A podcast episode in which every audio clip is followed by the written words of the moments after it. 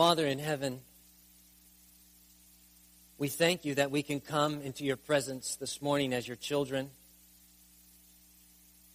knowing that we are going to be fed as we study your word. There's no question about it, Lord. We've been blessed so far in our worship service with four wonderful baptisms. But now, Lord, we want to tarry in your presence just a little longer as your Holy Spirit teaches us from your word. Guide our time together, we ask. In Jesus' name, amen.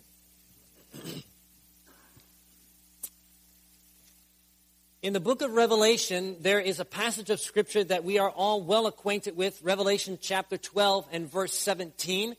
There, the Bible tells us that the dragon is angry. He is enraged with the church, God's last day church specifically. And the Bible tells us that he goes to make war with the remnant of the church's seed. Now, we see that playing out in our day and age today. But the Bible goes on and it gives us two specific characteristics that will help us identify the remnant of the church's seed. The Bible says they do two things. Number one, they have the testimony of Jesus Christ. And number two, they keep the commandments of Jesus, all ten of them. Now, as we have looked at this in our Bible prophecy seminar, we have already heavily looked at the Ten Commandments and the importance of the, their validity in our time, day and age. We've looked at a little bit at the testimony of Jesus, which the Bible tells us in Revelation chapter 19 is the gift of prophecy manifested through a prophet. So, two things that the remnant of the church's seed would have they would keep all Ten Commandments, and they would have the gift of prophecy as manifested through a prophet. We've already covered that ground in our Bible prophecy seminar. But this morning, I want to take a look at this testimony of Jesus, which is the spirit of prophecy, a little bit more in our time together. And I invite you to turn with me in your Bibles to our scripture reading to start this off. 1 Corinthians chapter 12. 1 Corinthians chapter 12. Your Bible is going to get a little bit of a workout this morning as we go from passage to passage. 1 Corinthians chapter 12, verse 12. Paul tells us an important thing here. He says this, For as the body is one and hath many members, and all that and all the members of that body one body, being many, are one body, so also is Christ. And then he says this in verse 37, verse 27. Now you are the body of Christ and members in particular, and God hath sent some in the church, first apostles, secondarily prophets, thirdly teachers, after that miracles, then gifts of healing, helps of government, diversity of tongues. And so he goes on to list the different gifts of the Spirit. But Paul tells us here that the church of God is like a body, a body that has many members hands, feet, arms, legs, eyes, ears, all of these different members that work together for the movement of that body. So, as God's people, He gives us different spiritual gifts. And as those spiritual gifts come together, it helps with the movement of God's church. Now, we need all of these spiritual gifts. And one of them that Paul mentions is the gift of prophecy. Now, as you look at the body of Christ, it has many different members. What role would the gift of prophecy play in the body of Christ? I want you to go with me in your Bibles to answer that question to the book of 1 Samuel, 1 Samuel chapter 9 and verse 9. 1 Samuel chapter 9 and verse 9. what role does the gift of prophecy play in the body of Christ? 1 Samuel chapter 9, verse 9, the Bible says this. Here's some pages rustling. 1 Samuel 9 9, the Bible says this Before time in Israel, when a man went to inquire of God, thus he spake. Listen to this. Come, let us go to the what? Seer, for he that is now called a prophet was before time called a what? A seer. So what were prophets called in the Bible? They were called seers. So in the body of Christ, I'm going to suggest to you this morning that the gift of prophecy would be like the eyes in the body of Christ. The Bible tells us they see. They see into the future. They know what God is going to do because God has revealed to them through the prophetic gift what is going to transpire in the future. How many of you are thankful for your eyes this morning? How many of you are thankful for the gift of prophecy? Wonderful gift. We spend much time in our time studying the Word of God in our Bible prophecy seminar, looking at the books of prophecy as God reveals to His people what will transpire in the last days. So the gift of prophecy would be the eyes in the body of Christ. Now I want you to turn with me to one more passage and then we're going to get into our handout here. Go with me to the book of Proverbs, Proverbs chapter 29. Proverbs chapter 29 and verse 18. Proverbs chapter 29 and verse 18.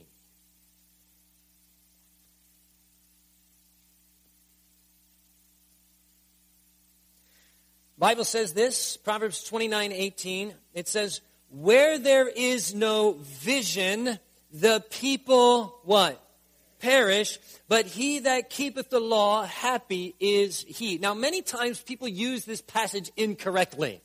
They use it in the context of a vision in terms of where you want your life to go.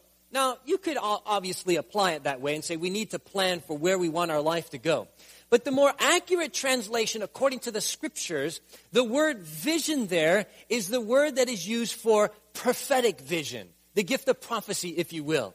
And so the Bible here is telling us that without prophetic vision, what happens to the people of God? They perish. They perish. It, they come to their demise because they don't know what God is going to do, where He is going to lead them, what is going to transpire in the earth right before He comes back to take them home. So the gift of prophecy, I'm suggesting to you this morning, is imperative to our spiritual prosperity and ultimately to our salvation in the kingdom of heaven. Because it's through the medium of a prophet that God reveals how he will move. The Bible tells us in the book of Amos that God will do nothing unless he first reveals it unto his servants, the who?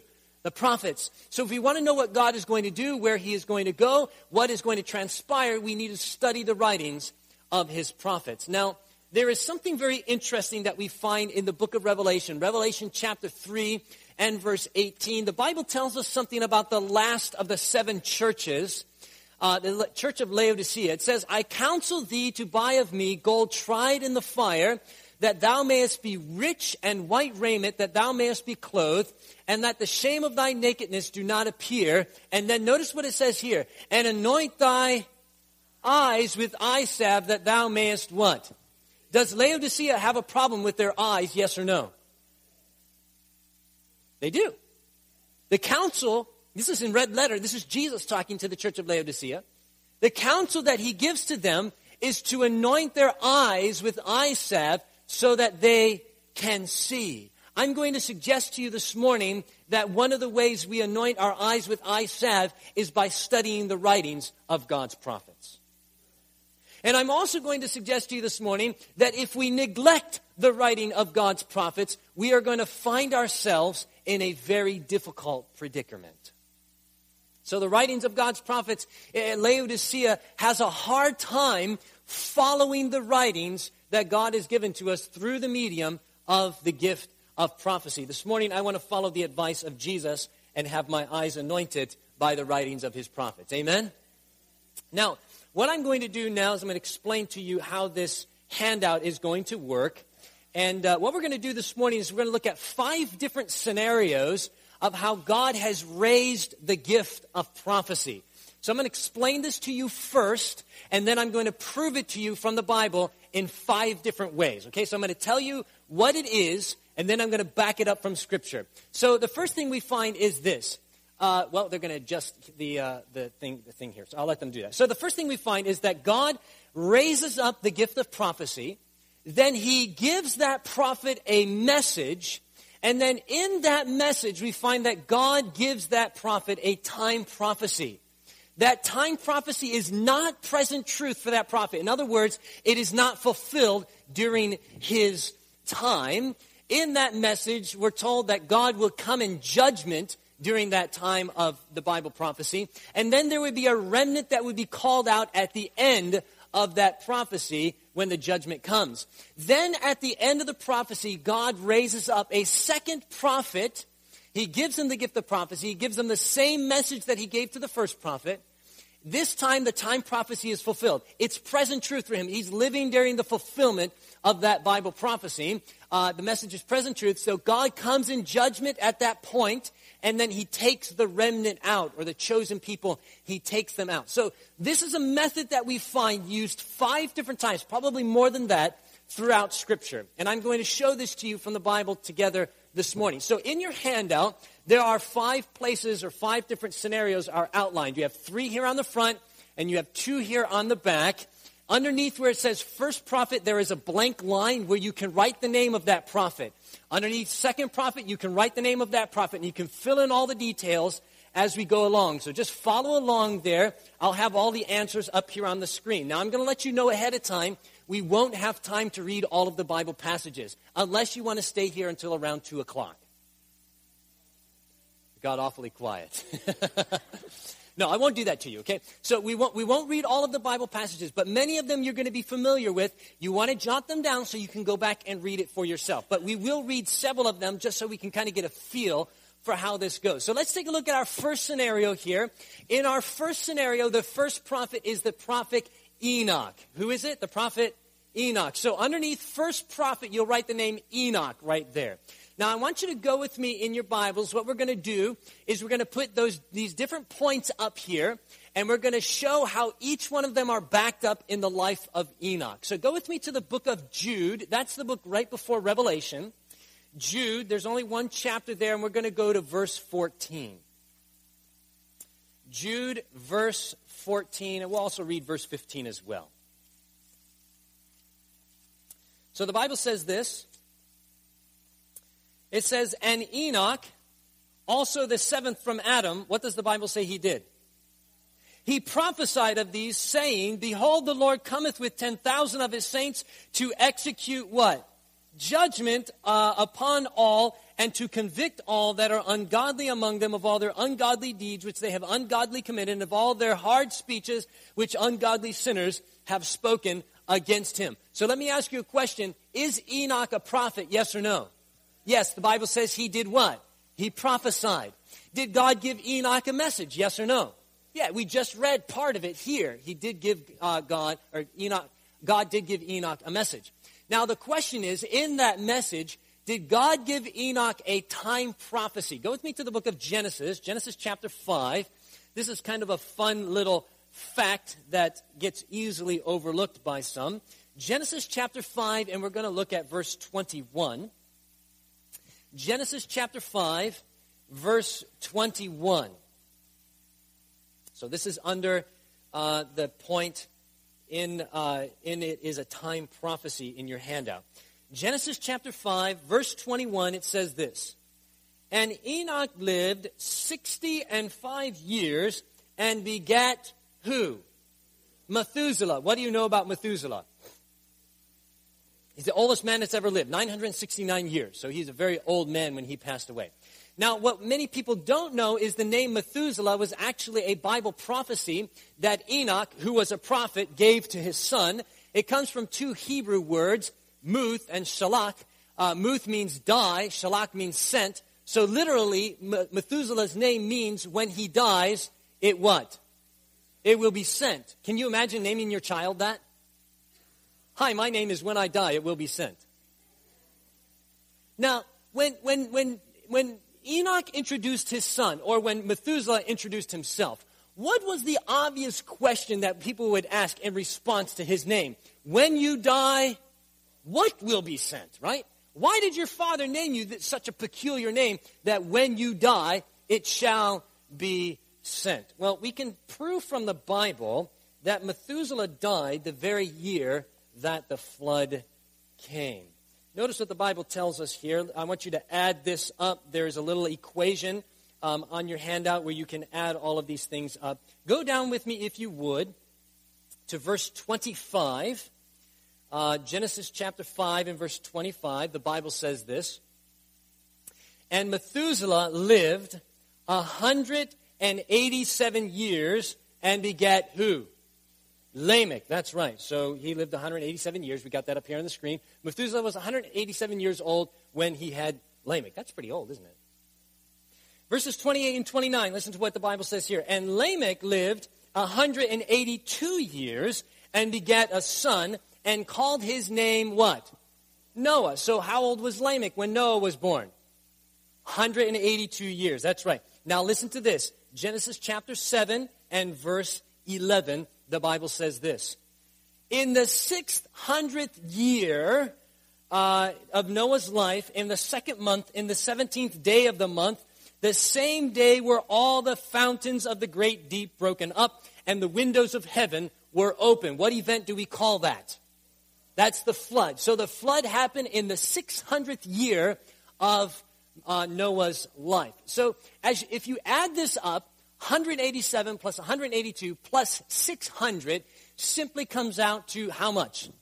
969. Now listen to what the Bible says here. Genesis chapter 5 and verse 27 the Bible says. And all the days of Methuselah were what? 969 years, and he what? When did Methuselah die? He died the very year that the flood came. In the very year that the flood came and destroyed the earth, that's when Methuselah died. So Enoch named his son Methuselah. When he dies, it will be sent. What was sent when Methuselah died? The what? the flood. That's exactly right. So, did God give Enoch a time prophecy, yes or no? He did. He did. It's one that you don't study very often, but he did give us a time prophecy in the naming of his son, Methuselah.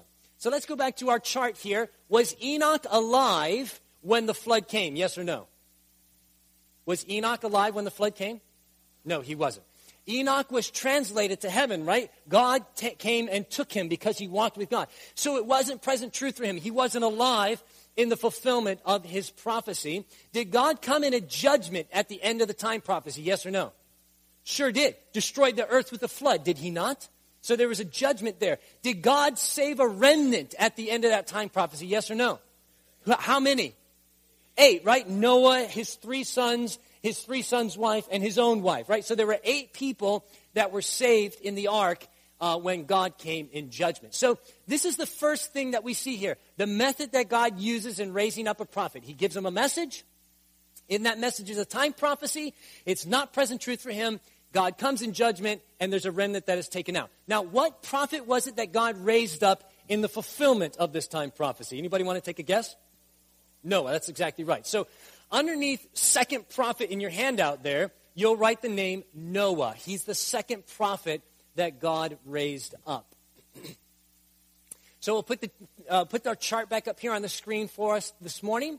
So we have Noah here on the side, and we've got the Bible passages that back everything up. Was Noah a prophet? Did he predict the flood, yes or no? Did the flood come?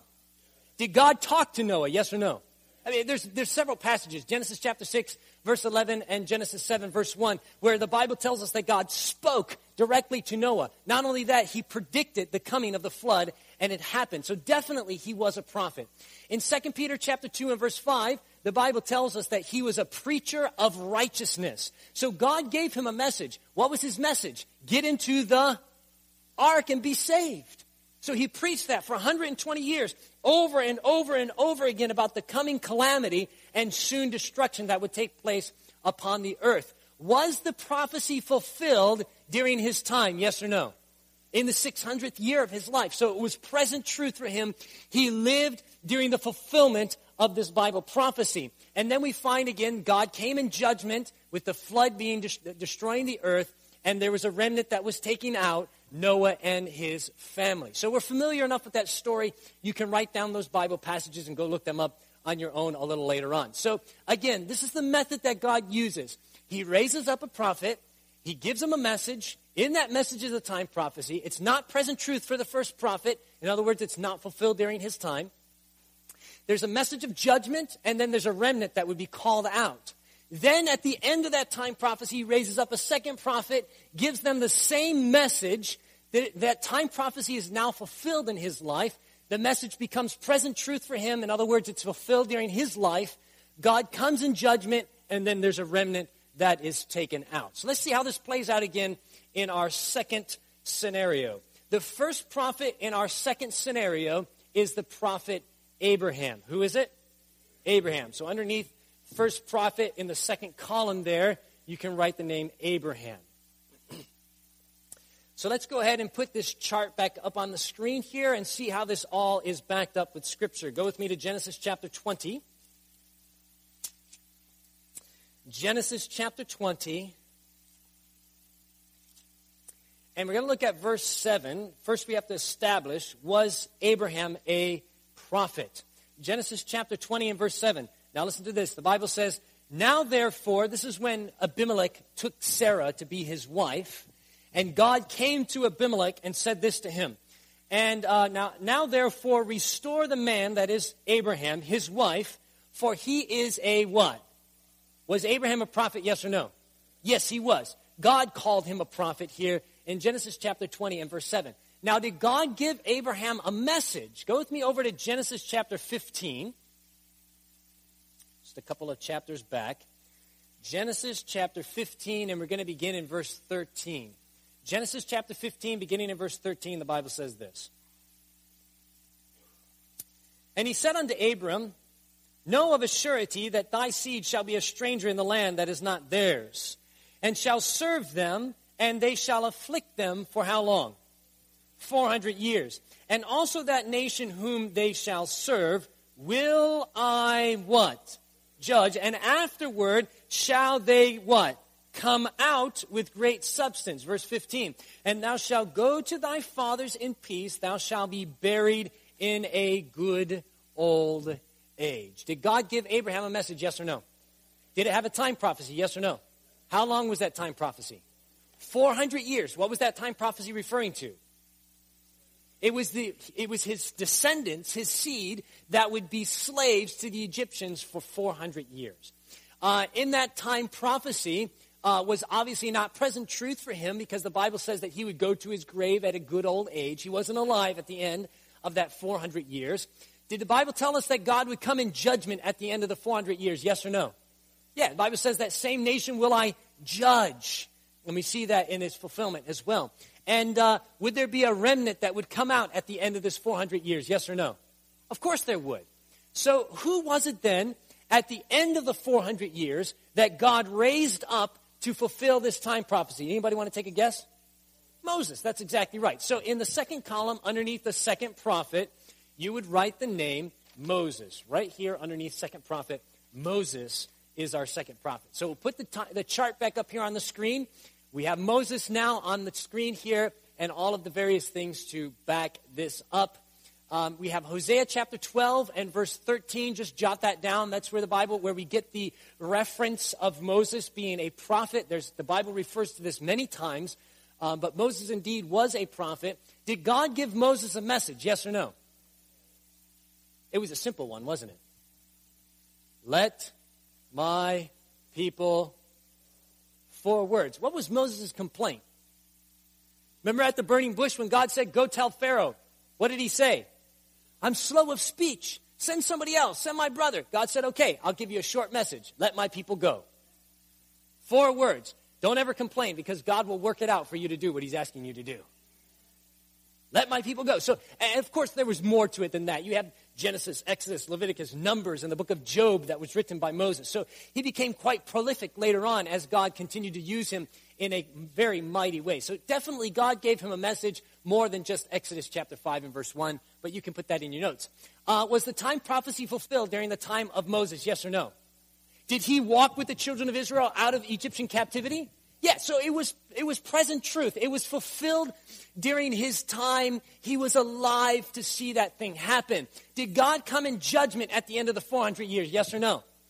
Genesis or Exodus chapter 7 through chapter 12 those aren't verses, those are chapters. That's where we find the judgment of God upon the Egyptians because Pharaoh stub- stubbornly hardened his heart and wouldn't let God's people go. So God came in judgment upon them with the 10 plagues. And then did they come out? Was there a remnant that came out at the end? Yes or no? Of course there was. Children of Israel left Egypt and they began their wandering across the wilderness towards the earthly Canaan. So do we see, do we see it in the second scenario? Same thing playing out. Amen?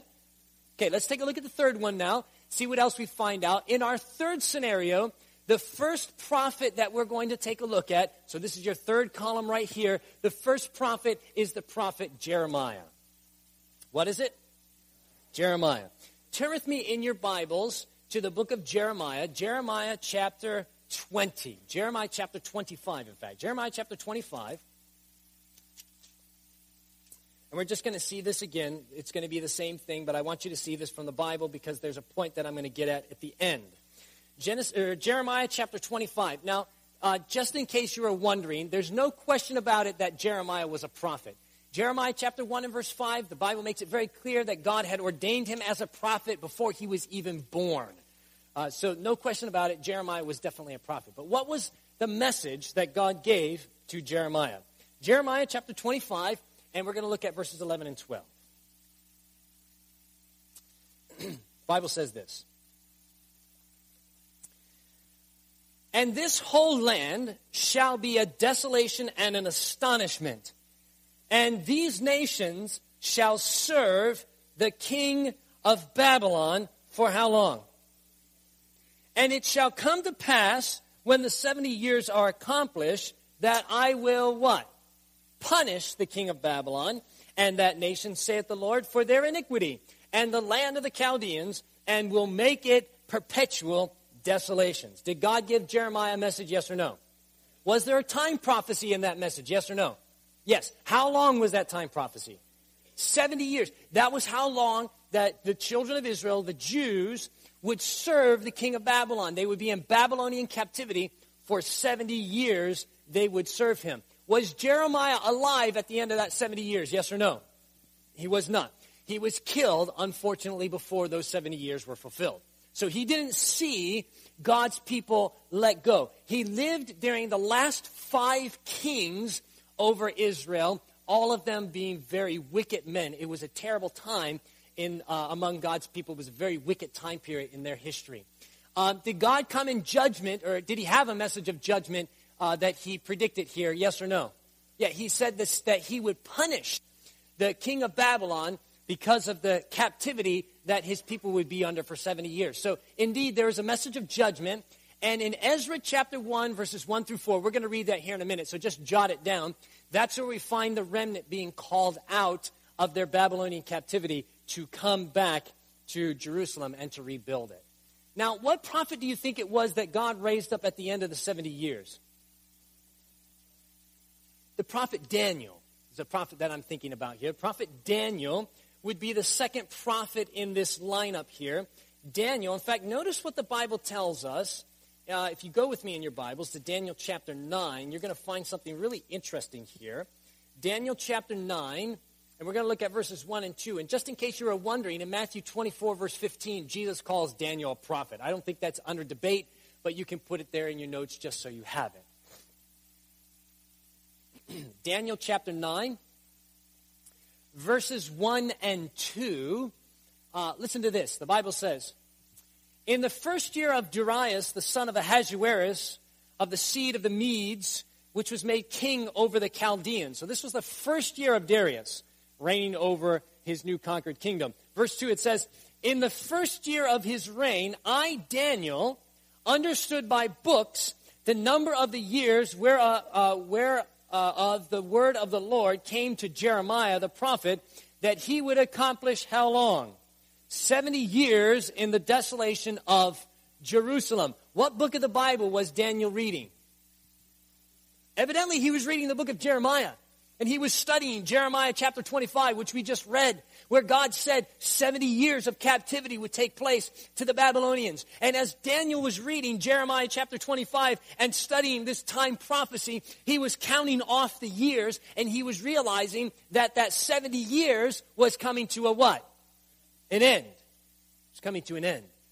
So was Daniel studying the same message that was given to Jeremiah? Yes or no? Apparently he was. He even tells us about it right here in Daniel chapter 9. Was the time prophecy fulfilled at that time? Yeah. Shortly after this is when we find the decree to go back to Jerusalem. And as I said, we're going to read Ezra here in just a minute when we get to the bottom of this lineup. So, in other words, it was present truth for Daniel. It was fulfilled right at his time, towards the end of his life. Did God come in judgment upon the Babylonians? Yes or no? He did. In Daniel chapter 5, what happened? Mene, mene, upharsin? right? It was written on the wall, and Babylon fell at that particular time. So God came in judgment upon them as the Medes and the Persians came and conquered that kingdom. Now, I want you to go with me to the book of Ezra, and I want to read to you this very interesting passage here. Ezra chapter 1. And the last two verses of Second Chronicles goes along with this as well. We won't read it. You can read it later on. It basically says the same thing that Ezra says twice in the Bible. Ezra chapter 1, verses 1 through 3. Ezra chapter 1, verses 1 through 3. The Bible says this Now, in the first year of Cyrus, king of Persia, that the word of the Lord by the mouth of Jeremiah might be what? What was the word of the Lord by the mouth of Jeremiah? How long? 70 years they would serve the king of Babylon. So now this is in fulfillment to that. Uh, it goes on, the Lord stirred up the spirit of Cyrus, king of Persia, that he made a proclamation throughout all his kingdom and put it also in writing. Listen to this. Thus saith Cyrus, king of Persia. The Lord God of heaven hath given me all the kingdoms of the earth, and he hath charged me to build him an house at Jerusalem, which is in Judea. Listen to verse 3. Who is there among you of all his people, his God being with him, and let him go up to Jerusalem, which is in Judea, and do what? Build the house of the Lord God of Israel. He is the God which is in Jerusalem. Was there a calling of a remnant out? Yes or no?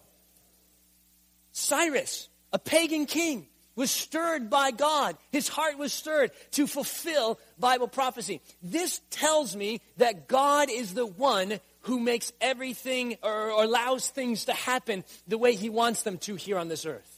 Here we have a pagan king who God is stirring his heart so that the Bible prophecy in Jeremiah chapter 25 could be fulfilled. Isn't that amazing? You have Jeremiah prophesying it, you have Daniel reading it, and then you have Cyrus, a pagan king, making a decree to fulfill it. So clear in Scripture here. So we have a calling out of a remnant that takes place at the end of this time prophecy. And again, Second Chronicles says the same thing that we just read in the book of Ezra. So let's flip our pages over and go to our fourth scenario. This is going to get kind of interesting here. First prophet in our fourth scenario, we're going to use the prophet Daniel again. And I want to stress something here about how important Daniel's uh, position as a prophet is.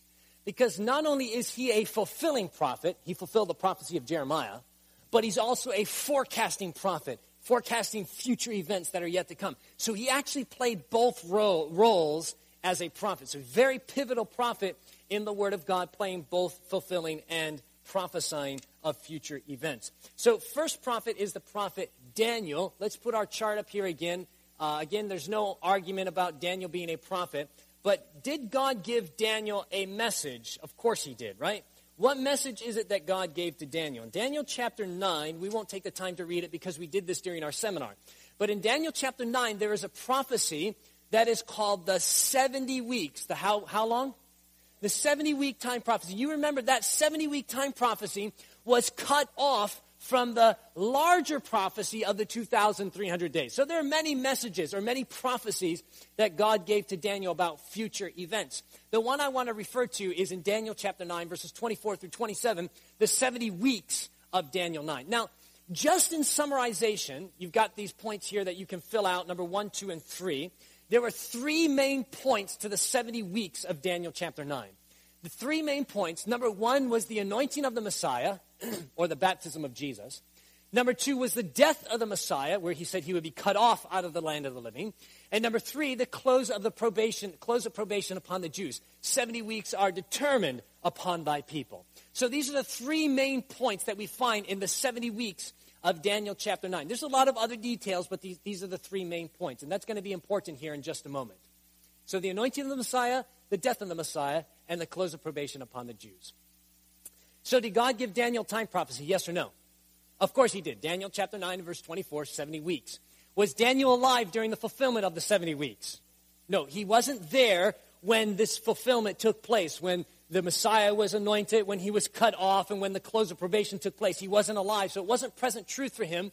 It was also a message of judgment because he said 70 weeks are determined upon thy people. It was 70 weeks for the Jews, and at the end of that time period, we understand that the Bible tells us that now it was open to whoever was led by the Spirit of God. They could become sons and daughters of God. So it was a message of judgment. There was a probationary period of time there.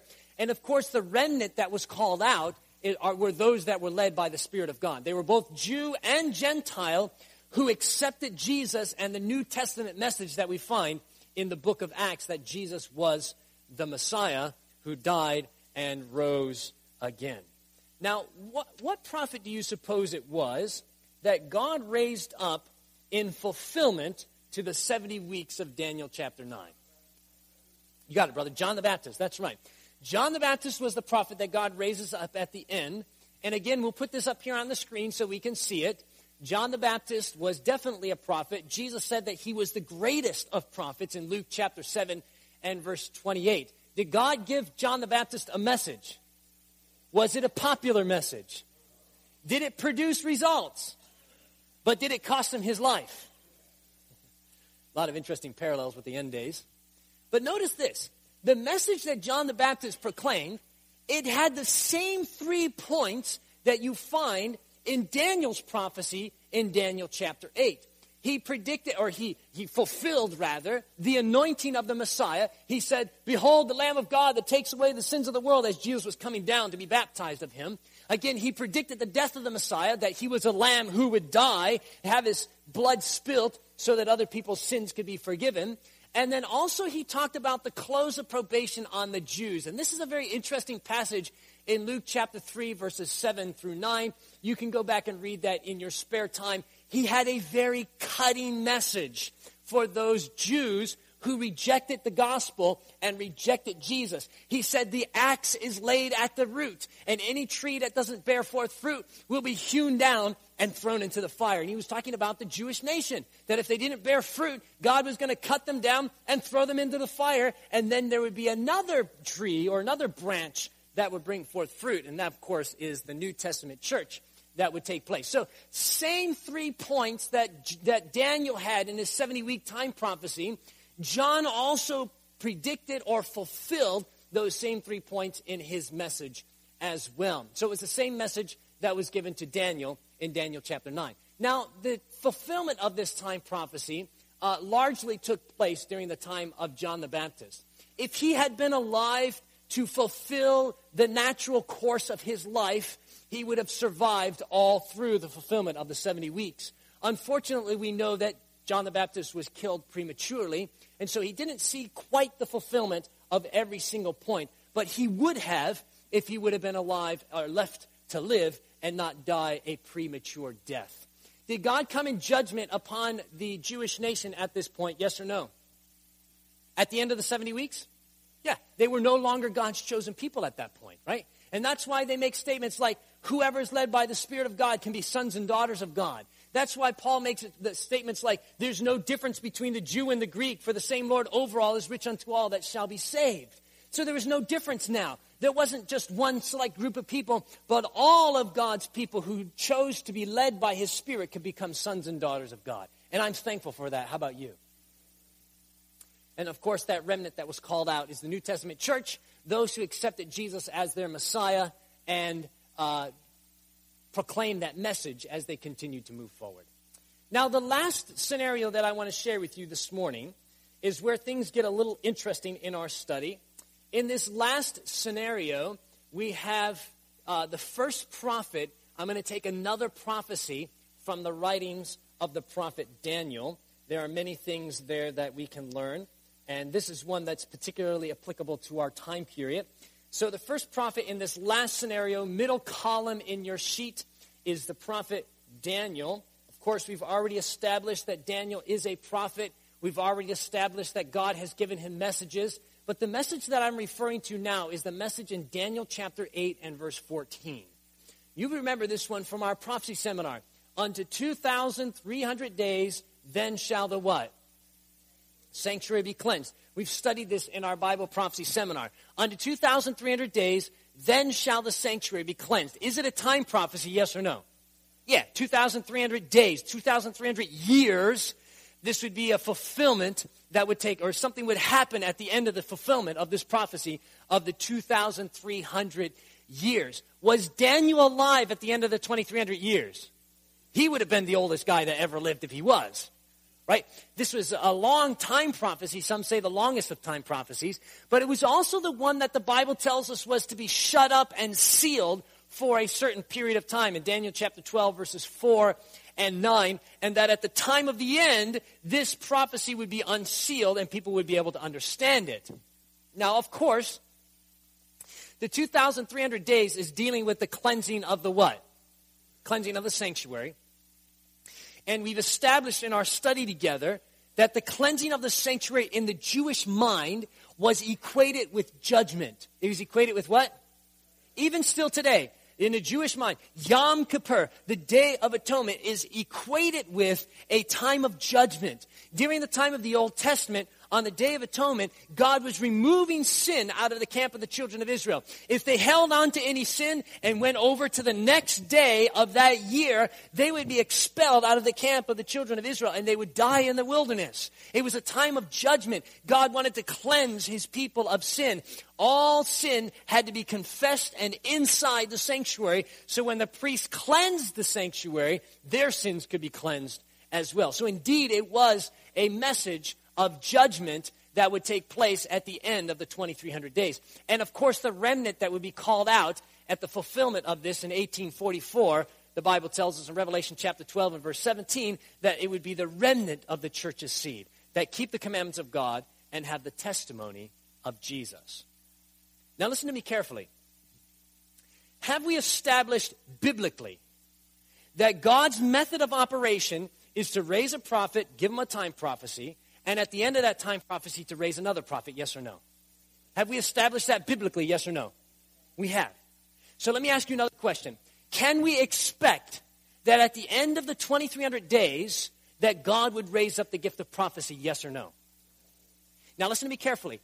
If he did not, that would go against his method of operation that we find clearly outlined in Scripture. There are more scenarios like this that you can go and dig up if you so choose to.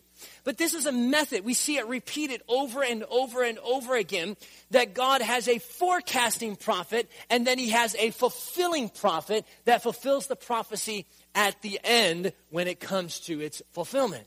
So as we see this biblically, we can expect that at the end of the 2300 days that God would again raise up the gift of prophecy. And of course, we find that in the life period of the uh, prophet Ellen G. White, as we have studied it in our Bible prophecy seminar.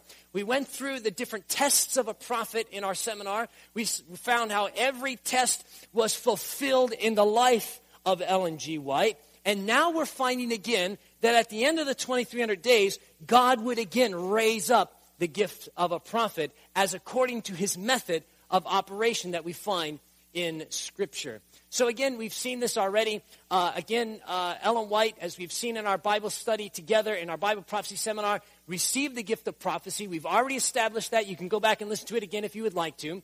There's a very similar message that you will find early on in Ellen White's ministry. If you read the book Early Writings, you will find a lot that deals with the time of judgment, the end of the 2300 days, the second coming of Christ, the seven last plagues, all these various subjects that go along with the prediction that Daniel made that at the end of the 2300 days, God would begin a time of judgment. You can see this very clearly as you read the writings uh, there in early writings of Ellen G. White. The time prophecy was obviously fulfill, fulfilled during her time period. It was present truth for her. She was 17 years old in 1844 when the uh, prophecy came to its fulfillment. God came in judgment at that point. Revelation chapter 14, verses 6 and 7. The first angel's message, the Bible says, the hour of his what is come? The hour of his judgment is come. So it was present truth. It was something that they were living through, that the hour of God's judgment was taking place. And the remnant that was called out, we understand from our study together, was the, uh, the group that is now identified as the Seventh day Adventist Church we have looked in our Bible prophecy seminar, we have looked at the message that God's people would preach. In Revelation chapter 14, we've looked at the characteristics that God's people would have in the last days. In Revelation chapter 12 and verse 17, we've looked at the historical experience that they would go through. In Revelation chapter 10, eating the bitter book and having that bittersweet experience. We have firmly established this in our study together, and we find that they were the ones that were called out and had the fulfillment of the testimony of Jesus which is the spirit of prophecy. Now, here's something very interesting. In 1844, there were some very interesting things going on at that time period. There was a man by the name of Joseph Smith. Anybody remember him? He was the prophet to the Mormon church. He rose up right around that time period and wrote his book called the Book of Mormon book was compiled right around that time period of 1844. Uh, there's also the Baha'i faith with their prophet that arose around the time period of 1844. Je- the Jehovah's Witness with their leader, Charles Russell, they were established again around that time period of 1844. Christian Science with their founder, Mary Baker Eddy, again, established around the time period of 1844. The Fox sisters, we talked about them in our Bible prophecy seminar.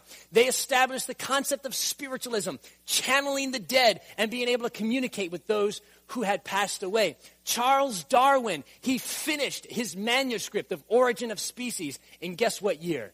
1844. Finished the manuscript. It was printed shortly after that, but he finished it in 1844. Margaret MacDonald, she began speaking in tongues uh, she was a founder also of, or one of the founders of the Pentecostal movement. Uh, again, that happened around the time period of 1844. And then Marxism with Karl Marx, his uh, book, The Communist Manifesto, that was also finished in guess what year?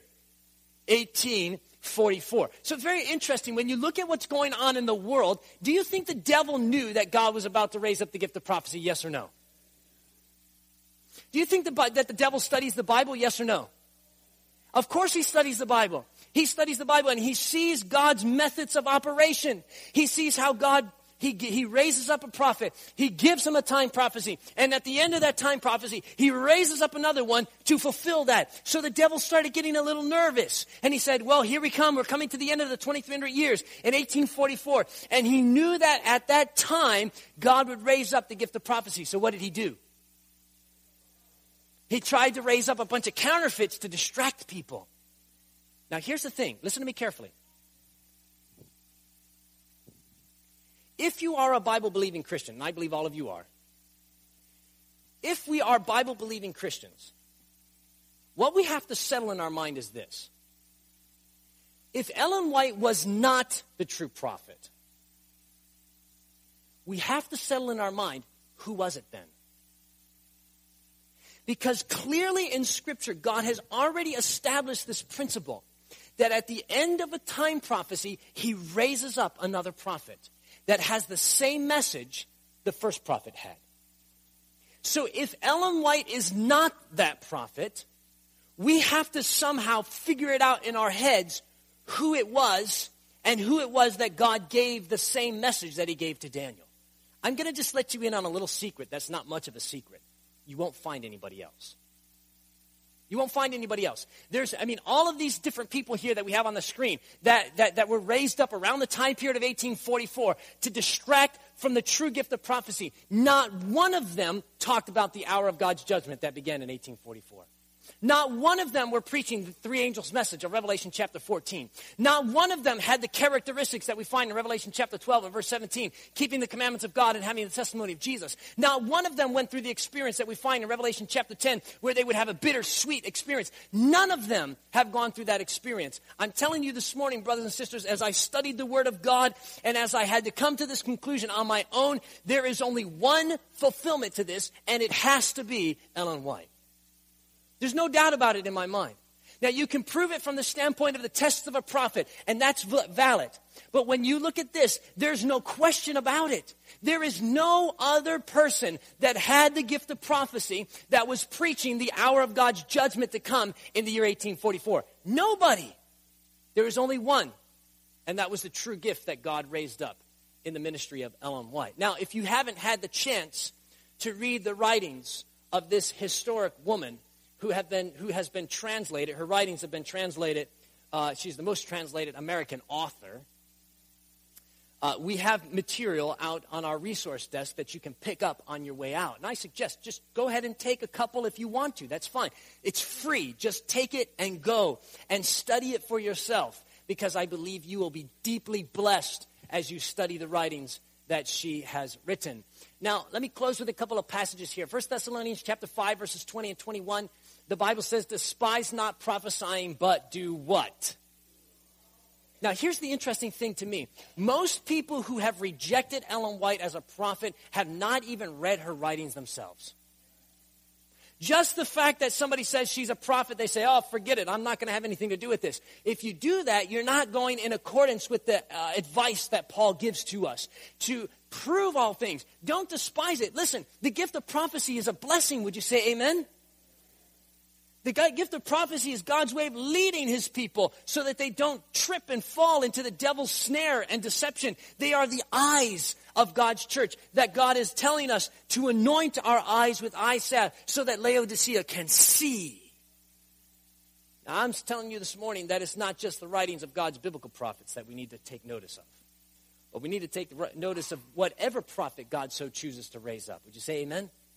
Despise not prophesying, but prove all things and hold fast to that which is good. Hold to the good stuff. And then again, he says in Proverbs chapter 29 and verse 18, where there is no vision, the people perish. I don't want to perish. I want to follow the vision that God is giving to his people. Amen?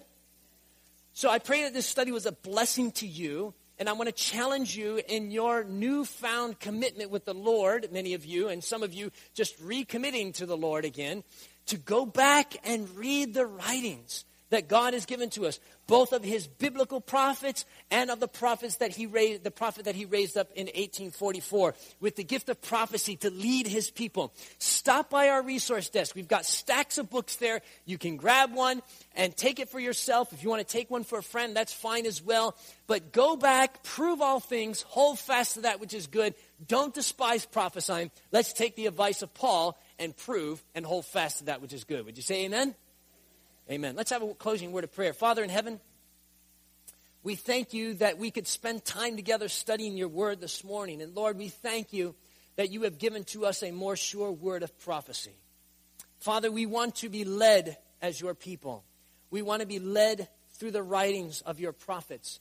There are many of them, Lord, that you have raised up in the Bible to help guide us to make right decisions in our life, to help us to know when your coming is very soon. But Lord, we also know that Peter tells, told us that in the last days, that there would be others who would be raised up with the gift of prophecy to continue to help guide your people. Help us, Lord, I pray, as we study the writings of your prophets. May you help us to hold fast to that which is good. We thank you, Lord.